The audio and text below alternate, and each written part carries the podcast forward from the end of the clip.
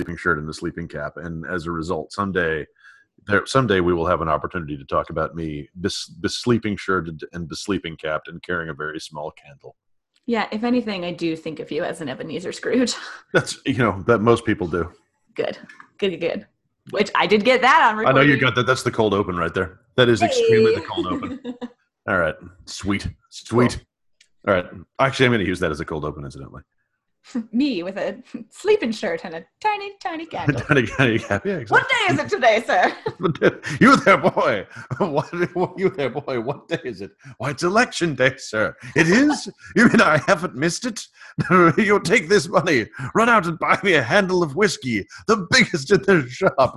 And then what? Bring it back here, you idiot.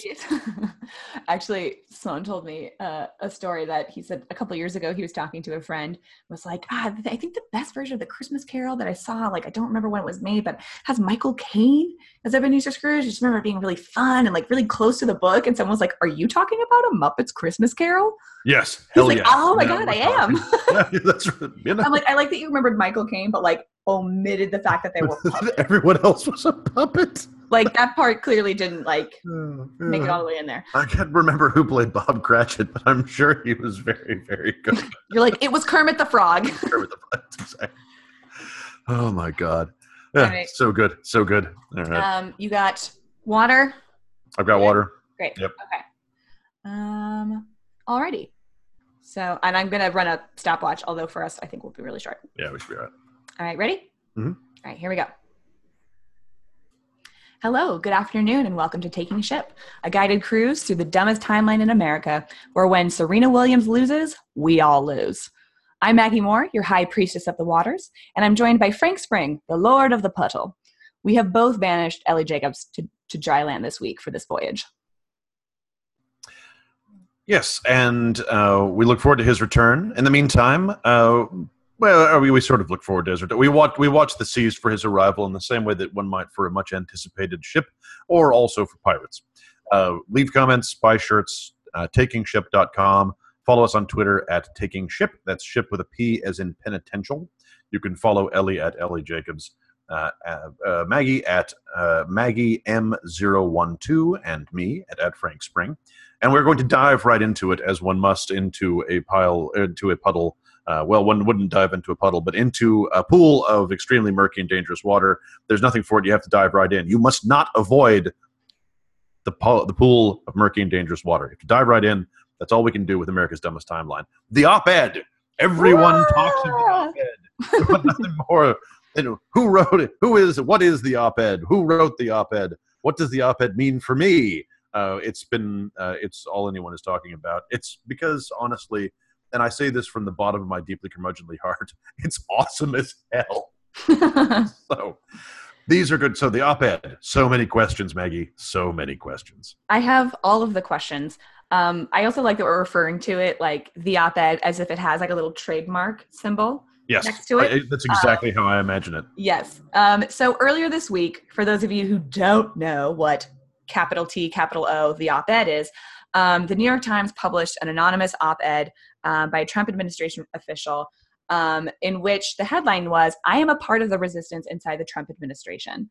Um, basically, it was a high-ranking official um, was telling the story of all of the times that they basically interfered uh, from Trump doing something that could have been much, much worse, and shouldn't we all be grateful?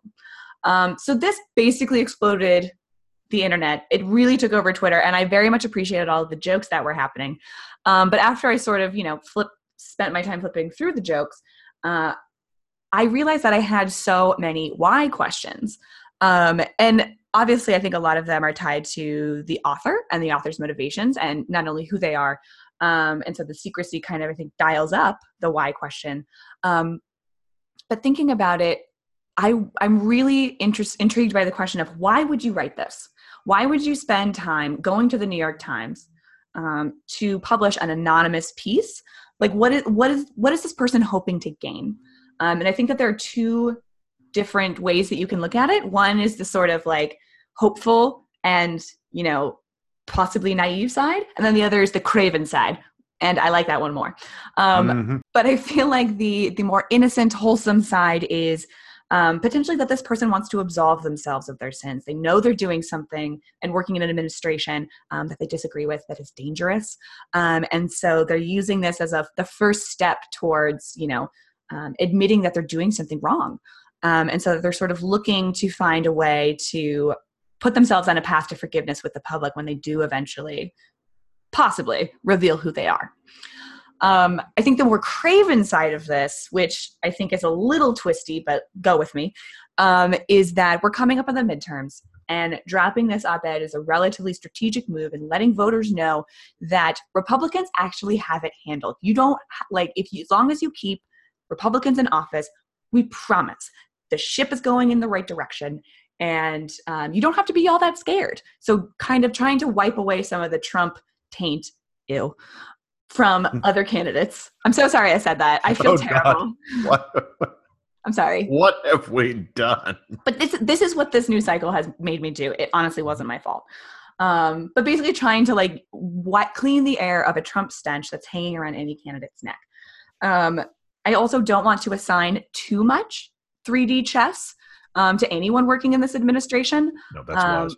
It's it's completely unwise and most of the time wildly untrue. Um, but that was the real like craven motivation that I could come up with because otherwise I'm left with literally wh- why would you do this? I don't think it really helps you all that much since Trump hates the New York Times. So I'm yes, I'm just left with so many why questions like why this? Why now?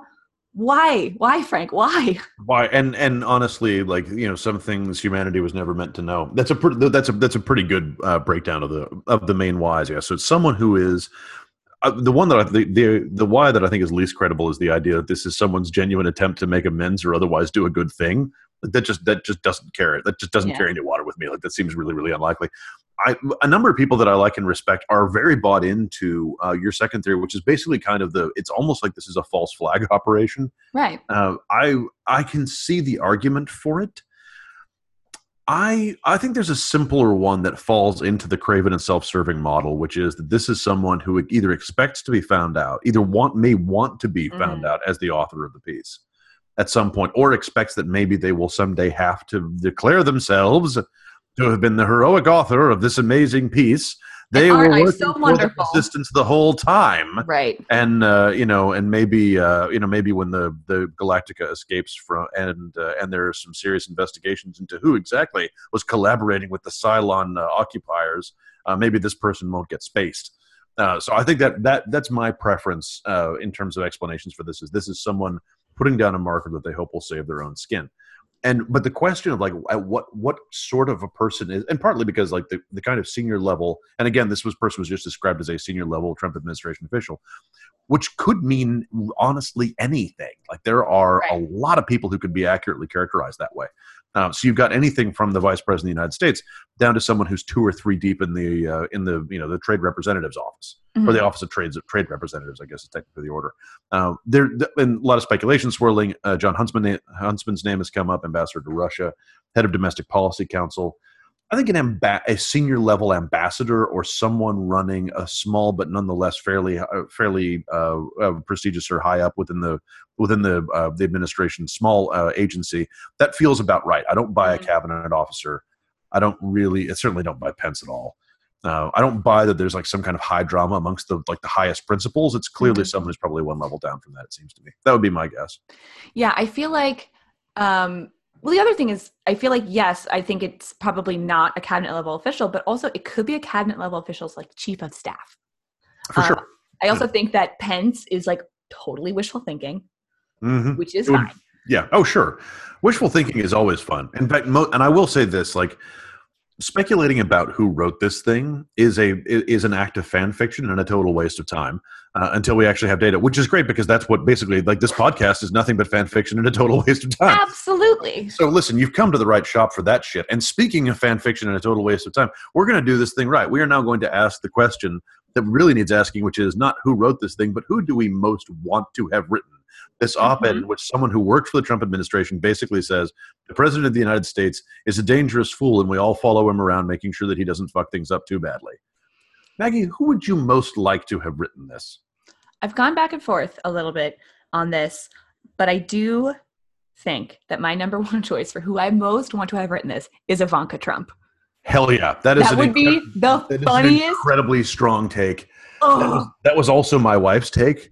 Uh, that is that is the absolute best thing. If Ivanka Trump turns out to be the person who has written this, like, Dad is a dangerous idiot. I know. Oh my Like, god, that would be. It would make literally no sense, but I would be a hundred percent here for like the imploding family drama Oh that would God. happen. That would oh, be oh straight- gosh. The fact that he's wandering around, like there's a report that he's wandering around the White House with an enemies list, muttering about there being snakes everywhere. If it's his own daughter, like this is great. Like it's raining like hell in DC right now. He could step out. He could do King Lear on the front lawn.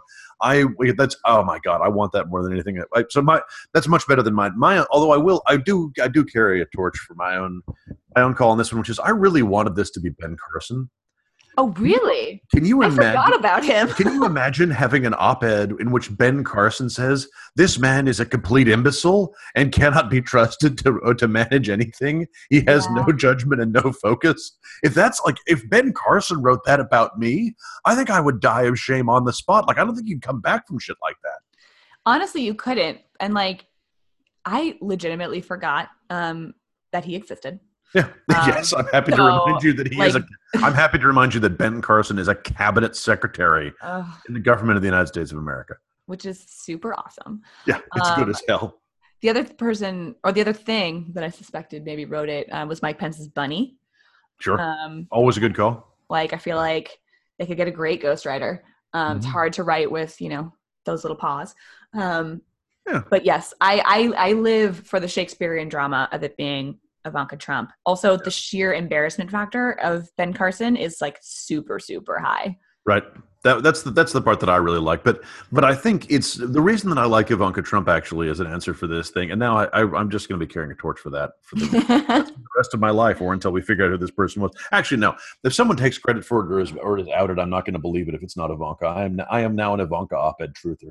the thing that I would really like is that someone did a quadrant of as a way of plotting members of the administration, and it was what you know their motivation versus um, uh, ver- versus what they wanted out of. it. So, like the issue they care most about uh, Mhm. versus what they most wanted to receive, and, and so and this quadrant, I wish I could remember who did it. Was people who were in it for the racism versus people who were in it for the money, hmm people who are pining for dignity Mm. versus people who crave attention, right? And like this Oh thing is like, I know it was a lot, and so like so there are some people like like Stephen Miller who like is for sure in it for the racism, Hundred percent. and also but he's but he's behind the scenes. He clearly is pining for dignity. Like he wants to be taken Mhm. seriously as a kind of racist thought leader. Uh, you know, on the order of like you know Steve Bannon, uh, you know, or like uh, you know, or um, or you know, or uh, you know, or any sort of any of the other sort of you know the great, Yeah. great racist thought leaders of history. you know, Powell was the guy's name I was groping for there.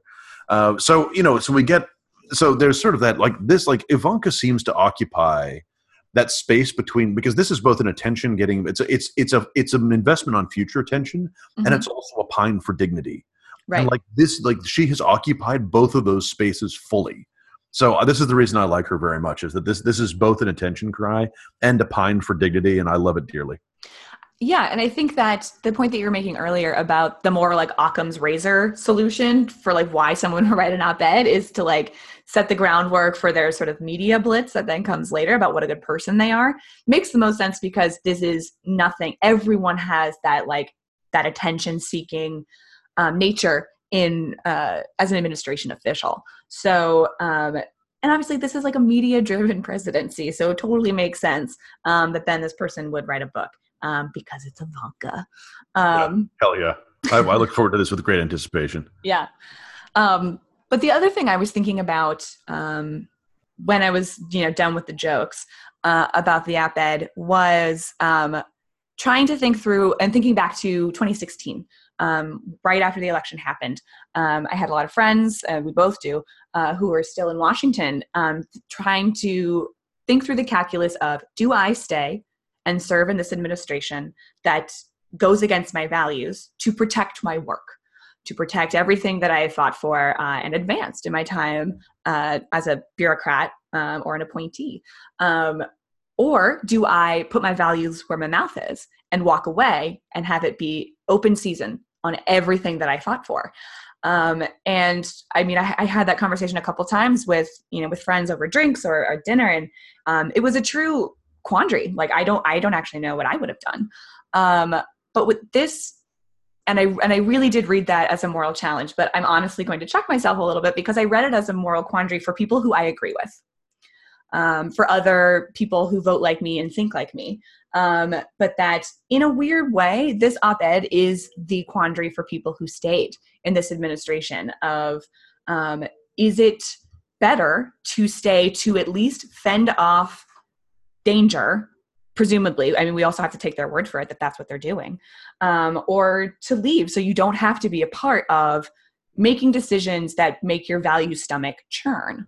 Um, and i don't envy that choice for anyone even if it's ivanka. Um, but it's harder for me to extend that kind of courtesy to someone that i don't already agree with. Um, so like just putting that out there just being honest. Um, that's more than fair. Yeah. yeah. And then the other thing is that is this then something that we should be supporting? Trump is not going, I mean, fingers crossed, knock on wood, is not going to be the last president this country ever has. Um, so is this going to be, is this kind of cultural, this political culture in the administration, is this okay? Is it okay to essentially be supporting and being public about saying that you're basically doing a soft coup on the presidential powers? I mm-hmm. don't I don't know. I honestly don't know. Yeah, it's it that this is a tough one, uh, and I will say on the on the on the plight of the people who stuck who stayed behind. Like this one, we are actually this if this if this letter had been written by one of those by one of those folks who you know maybe someone who had been in there been in there before, although very few senior people are holdovers. Um, right. You know, and, that, and that's that's true pretty much across administrations. Um, the Obama administration was in some respects remarkable for the number of people that that remained from the Bush administration, including the Secretary of Defense. Mm-hmm. Uh, it's not all that common. So, but you know, like there are certainly folks that we know that that are stayed there, and sometimes it's because like they have a policy area that they're protecting that they know if they leave, it's going to be taken over. Sometimes they're performing a function that is well, it belongs within the executive branch, is effectively non-political. I don't want to out this particular friend of mine because I don't know how vengeful and weird this administration gets, but I have a, a, a friend who works for an agency agency that is largely concerned with the extradition of criminals. That, that's a basic function of law enforcement. Like it doesn't matter who's in the Oval Office. There's going to be a certain like like law enforcement continues to function. People who committed crimes in America and are now in some other country need to be brought back. Right? Like there's no real reason for that person to leave um, or at least I understand why why that person has not left this job. If someone like that had written this this op-ed, I would feel an enormous amount of sympathy for them. Fortunately, we are spared that moral quandary. Yeah, because it's Ivanka. Yeah, because because it's, because again because it's Ivanka, and also because the author of this op-ed spells out actually what they're so into, and what they're so into is deregulation and, and immigration reform. Like, fortunately, they are not a figure of sympathy because they're here for the expansion of predatory capitalism and the jailing of children. So they're, you know, those people that whoever wrote this thing is, in that specific respect, as happy as a pig in shit. It's the rest of this, uh, you know, it's mm-hmm. the rest of this like unimaginable chaos and circus of horrors that they're like they're really having trouble with. On this but and and you know this is clearly why they have executed this soft coup. And you know there's there has always been principal management in politics of course right? Oh yeah absolutely. You know when you like you know that there are times to bring things up to principles you know that like it's in, there are ways to to do it in the way that you want to get the con like you want to have a productive conversation as possible. This has been around for as long as there were principles the normans practiced this the you know the mandarins of the chinese courts practiced this. Like this is as old as politics. Yeah. Um, but this and, and actually there's a terrific terrific political comedy called yes minister which later became yes prime minister. Mm. if you hmm. all have not watched it it is essential that you do it. It is about the way the civil service manages elected par- uh, elected uh, principals. It's absolutely wonderful. Uh, but yeah, this this this is a soft coup, and I don't I don't much care for it, frankly. Uh, this is not principal management. This is this is this is bogus, and it, it is it, it's that in some respects that actually might be the dumbest part of this whole thing.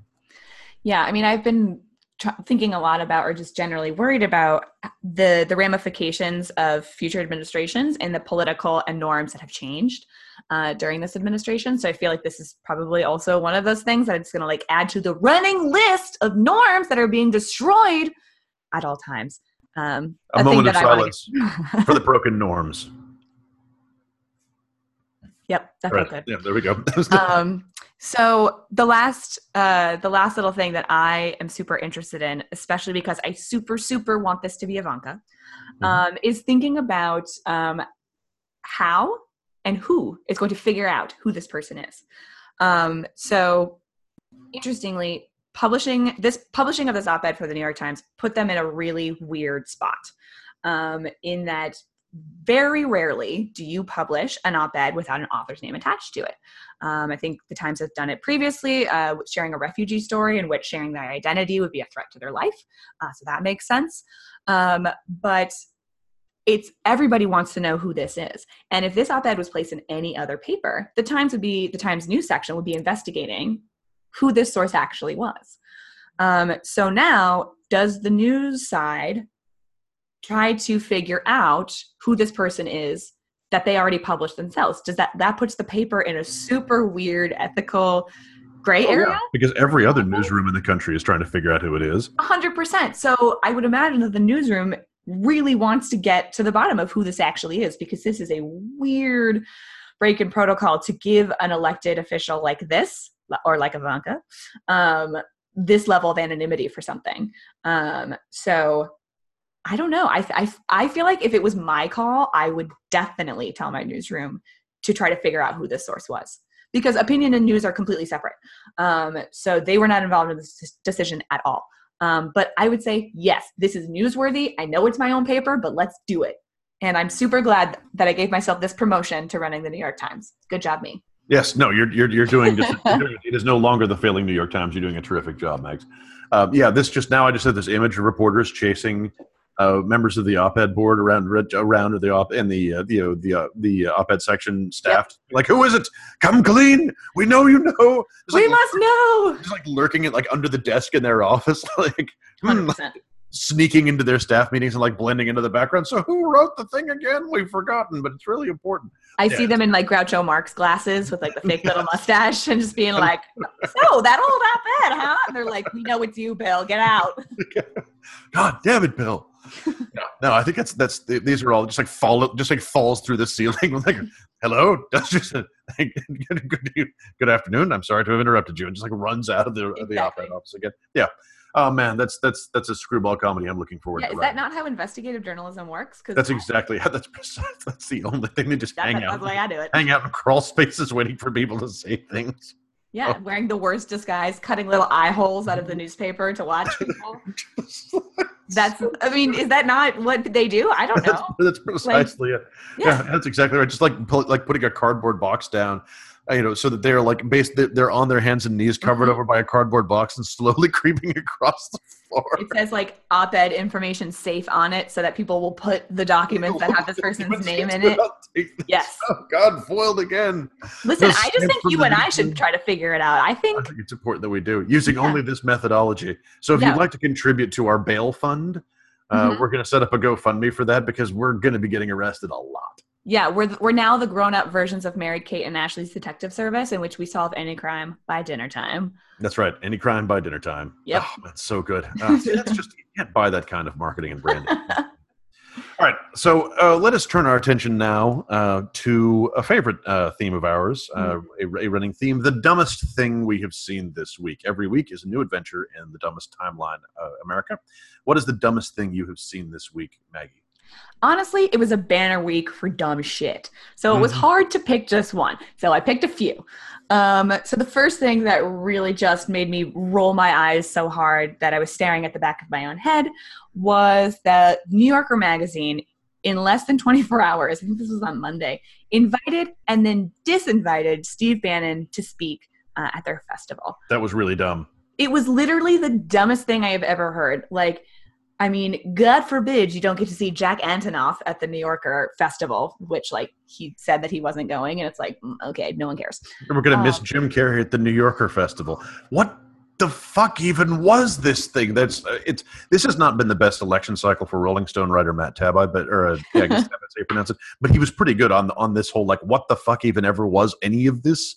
Like he was Right. quite strong on that this week. It's a good question. I'm glad he had the courage to ask it in exactly that way. It also like you had to know that this was going to happen, and I don't know if they thought that they were being cool or edgy or whatever. Um, honestly, the bottom line is, why would you give this kind of person a legitimate stage when they already can get all of their stupid ideas out there no matter what? Like he like Bannon doesn't need the credibility that the New Yorker would lend him. Um, he doesn't need that kind of a platform because you can go find his bullshit wherever you want. Um, but what did they think was going to happen? I have a theory. Go. I have a theory. My Yes. theory is this: that David Remnick thought that he was going to invite Steve Bannon, that they were going to have a clash of ideas, and that he, David Remnick, was going to show was going to so badly pants Steve Bannon that all of Steve Bannon's beliefs and ideologies would be exposed for the gibberish that they are, and that he, David Remnick, would be the man who killed white supremacy. R.I.P. racism, dead this day at the hands of David Remnick. Yes, give your thanks at the altar of all the New York Mac New Yorker magazines that are stacked up in your kitchen. Yeah, Like- that, that's that, that is this is exactly yes. If do you have a stack of New Yorkers that is so that is so tall you can use it as a table, well, my friends, you'll be glad you do because David Remnick is here to kill racism stone dead by giving it by by dressing it down in a battle of the wills. This is like this is what Aaron fucking Sorkin hath wrought. yes, Like this idea that like we're all gonna solve shit by having these like high-minded principled arguments and then you know uh, you know he'll he'll pull out exactly the right bible quote at exactly the right time and shame steve bannon and steve bannon will like turn into a pile of dust. And everyone will be like oh that's the end of racism. Oh, now we're all running Democrat, right? It's just it's so it's so so- stupid. I mean, so that is- embarrassing. that is absolutely right, though. This we have Aaron Sorkin to thank for this. Um, all the and- oh value. it, it has all the value so this this friends is this like I, I i don't i hope that none of the core of discovery are indulging themselves in the idea that it's important to give time and you know it's important to have a clash of ideas between the ideology of steve bannon. Here is the thing if you invite steve bannon you might as well invite the flat earth society because their because their beliefs are just as as coherent when we're doing physics like if, for example if you were having a if you were having a you know a conference of physical sciences for example uh, and you wanted to have and you wanted to bring in a discussion of cosmology or astronomy you wouldn't invite the fucking flat earthers there to have a absolutely not. someone who thinks the world is round. We know the world is round, and we know that Steve Bannon's that Steve Bannon's entire ideological principle and political principles, based solely in in a kind of in a kind of dressed up white supremacy, have been rejected by history. And yet here the fuck we are, and don't think that inviting them is going to give you a. ch- And also, if you are the person you know who runs uh, the you know the cosmology department at a university, and you decide you're going to bring a flat earther on because you're going to argue them out of the flat Earth position, you will fail. Because if they believe the flat earth when they walk in that room they're going to leave the room believing flat earth and everyone who believed flat earth to begin with is still going to believe flat earth. It's the same thing with bannon and his racist gibberish Yeah. Also, if you are like the co-founder of the Flat Earth Society, you're like pretty committed to that view, and you're not really like casually dabbling. oh So, for sure absolutely flat, not. flat earthers come on taking ship we're ready for you Oh God, I'll be sick that day. Um, the how do the seas work on the flat earth yes, do tell. Um, there, this is not a time for decorum. For hearing challenging ideas that make us feel itchy. It is racist, violent, bullshit, and sometimes people need to be told to sit down and shut up way the fuck over there. And that's what we need to be doing with Steve Bannon. He deserves nothing. hell yeah now we're talking I am just incensed that he was invited to this stupid fucking festival because like I think this is like peak. This is literally the dumbest thing I've read this week. yeah So- that is it was incredibly fucking stupid Absolutely. Um, so your turn, my good sir. What is the dumbest thing that you saw this week? I, I read it this morning, um, and and it is both a good thing and so unbelievably stupid. So um, there is a report out that the NFL has decided that there is going to be no anthem policy, no anthem policy at all, uh, no protest about or no policy on protesting during the national anthem. Uh, this uh, we've covered this at length on taking ship. This, after months of Sturm und Drang, handled about as badly as it possibly could have been on the part on the NFL's part, until you know there was going to be a policy, there was not going to be a policy, there was going to be a halfway policy. At one point, the owners were trying to get the NFLPA, the Players Association, to agree to a thing where if the NFLPA would say that players should stand, then owners would pay their fines if they didn't. I mean, it was so muddled and convoluted and unnecessarily stupid. And um, then the report out this morning, we'll see if it turns out to be true, but but there's reason to believe it is. Is actually just kidding. This whole thing was just a hoax, a prank, a monumental waste of everyone's fucking time that got everyone worked up, and you know, and and really, and really, we all just showed our ass for no reason. then uh, you know we had an ass to show. So good job, you fucking morons. Honestly, Oh this to me sounds like the NFL finally got wise and hired a crisis comms firm because they have been fucking it up so badly for so long. It's like, why? Like, you have a ton of money. How are you? How have you not hired a firm to help guide you through this thing? That they, you can very easily come out on top here, but they just like almost willfully fucked it up every single time. Does anyone have eyes on Ellie Jacobs? Because he's been suspiciously Mm. absent during this. At the same time, the NFL finally gets something right with respect to crisis communications. Hmm? Hmm? Mhm. For that matter, have you ever seen him and Roger Goodell in the same place at the same time? Also, no. But do you think Ellie would be able to keep quiet if he got a contract like that? Hell no. Hell no. Oh, no, absolutely not. Yeah. Uh, we, we, we, we, It we, a just- good theory while it lasted. we know you. I know exactly. It was fun. Come back, come back and face us, Jacobs. We know what you've done. Exactly. Yeah, that was dumber than shit. All right. Mags, what is you? You, you said you the, the Bannon thing was a was a strong entry in this, but li- but you you have at least one more, and I would like to hear it because I'm not quite up to my gills in dumb shit. bonus round. Um, so the other dumb thing that I saw, um, well, okay, I would counter and say it wasn't so much dumb that it was awesome. Um, was the um, so Brett Kavanaugh's hearings have started. Um, there was a lot of hoopla. Um, lots of protesters, lots of people shouting, people needing to be dragged out. It's probably the most exciting thing that's ever happened on C-SPAN. Um, but my favorite moment, I watched a clip of this, was watching Kamala Harris question Brett Kavanaugh. Um, I absolutely never, ever, ever want to be on the business end of Kamala Harris. Like, please, I'd like, I really don't want that to happen to me because I would just evaporate and, or turn to stone. Um, but taking her uh, prosecutor skills, um, she started asking uh, Kavanaugh these like weird veiled questions about a particular if, if he's ever had a conversation about the Mueller investigation um, at, with someone from a particular law firm, which I'm blanking on the name. Doesn't matter. Um, and they go back and forth for several minutes, sort of. It, and it was a little bit of a who's on first situation where he's like, "Do you know who we're talking about?" And she's like, "Do you think that I know who you are that I think we're talking about?" Like that part was a little weird. Um, but he's trying to come up with, you know, he's like, I, I don't recall, I don't recall. And um, she gets real um, sharp at one point and says, uh, You have been specifically recollecting things t- in this room for eight hours and you can't remember one conversation. It's a simple yes or no question. Did you talk to an individual at this law firm about the Mueller investigation? He said, I think that if you could give me a name of someone that could help jog my memory, or do you have someone specific in mind? And she said, I think that you have someone specific in mind and you don't want to say it. And to me, it was almost at the same level of like who wrote the op-ed. I was like, who is Kamala Harris talking about? I must know. Um, but that it was a it was a very it was a very good exchange. But I felt like it was kind of emblematic of these um, hearings in that um, they're so fucking pointless. They are so pointless. And even if he did have a conference, like she probably just made that up just to make him feel like feel squirmy or like not actually uh, feel secure in what he was saying. Um, but with all this hootenanny about releasing documents and um, who he talked to at the law firm or not, like these all just feel like a real pointless exercise. Um, so while Kamala Harris's exchange was awesome, this entire confirmation process is dumb.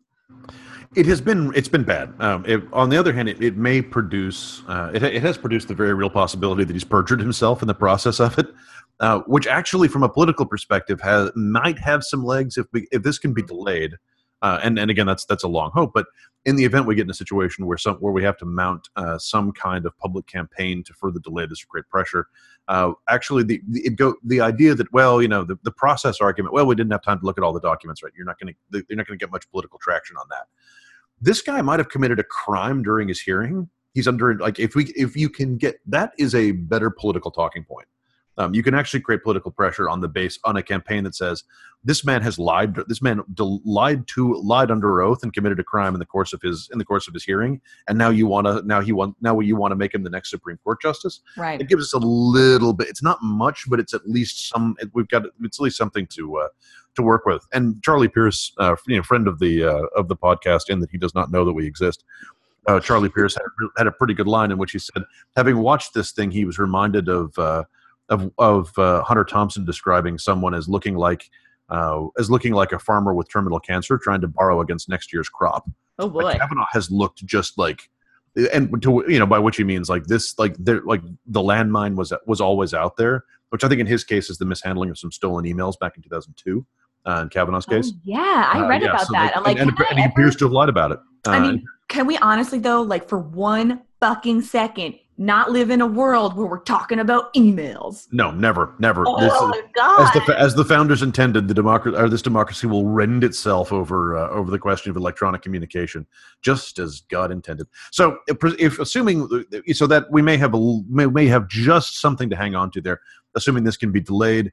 Uh, which I mean, actually, it looks like between Harris and Cory Booker and some others, it looks like we might be giving it the old college try right. abandoning decorum. Uh, this is turning into a very bad set of hearings for alt centrists, uh, for whom we're all supposed to like smile and nod and recognize that Brett Kavanaugh is a very bright and very nice man who uh, coaches girls basketball, and uh, and and approve him to sit on the highest court of the land and really rake us over the coals, despite the fact that he has just declined to share his opinion on whether or not uh, the president of the United States can be impeached. Uh, for any or indicted for any of the shit that he may or may not have done. We're just going to give this man a fucking pass on that shit. Um, no, it's been a bad hearing for. It's turning into a bad hearing for alt centrists, and I hope it gets worse. Uh, it will undoubtedly get worse um, as like the sheer avalanche of documents also are getting released to Democrats. Which I I read a stat um, the other day that was like if with all like I think like forty two thousand or something like that pages were released like the night before the hearing, and that if you read a page a minute, it would take you seven hundred years to get through all the documents that were released. And I was like, Well, better get started. also boring. I will not be doing that. But I feel I feel sufficiently vented on on dumb things. Do you, Frank? Yeah, I think uh, I think I think we've had our fill. I think we've made our point. It's I been feel dumb. better. I feel yeah. better. It's been dumb as, it's been dumb as our point. It's been a dumb one. It's been a It's dumb been a really dumb one. So thank you to all of you listeners for keeping up uh, with the news ho- the the hose of news that's coming out that is that is purely dumb flavored. Um, please be sure to subscribe and rate us uh, on iTunes or whatever your podcast uh, listening device of choice, um, and give us a, a friendly follow on Twitter at at taking ship and that ship with a P as in Polly Pockets. Um, and with Sure. that, Frank, tell us where are we headed this week? Friends, we're going deep this week.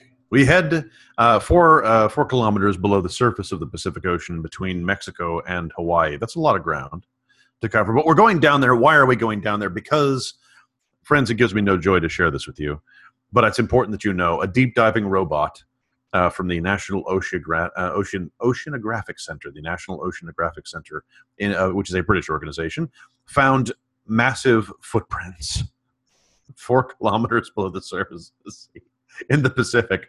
The footprints measure uh, two and a half meters uh, in in length and are 13 inches deep. Uh, so deep that anything which could make a footprint that deep should not be living that far below the surface. There's some people out there, some so-called scientists, who are t- trying to spin a yarn about diving whales. But friends, I don't know what made those footprints. And again, there is no possibility that these were made by anything other than a living creature. Apparently, like this has been the idea that it is something other than a life form that made this has been ruled out. I don't know what made these things. We may never know, although we may find out in truly horrifying fashion at some point. Um, but uh, I, I'm going to go rewatch Pacific Rim. But I will say this: if the findings of massive footprints four kilometers below the surface of the ocean and no ready explanation does not make you feel does not persuade even the most doubtful of the necess- of the need for the war on the sea then it's time you re-examined your loyalties. And we intend to go down there to show you personally. So friends we take ship for the bottom of the sea which i suppose is probably where the ship was always headed anyway. Goodbye. Cheerio.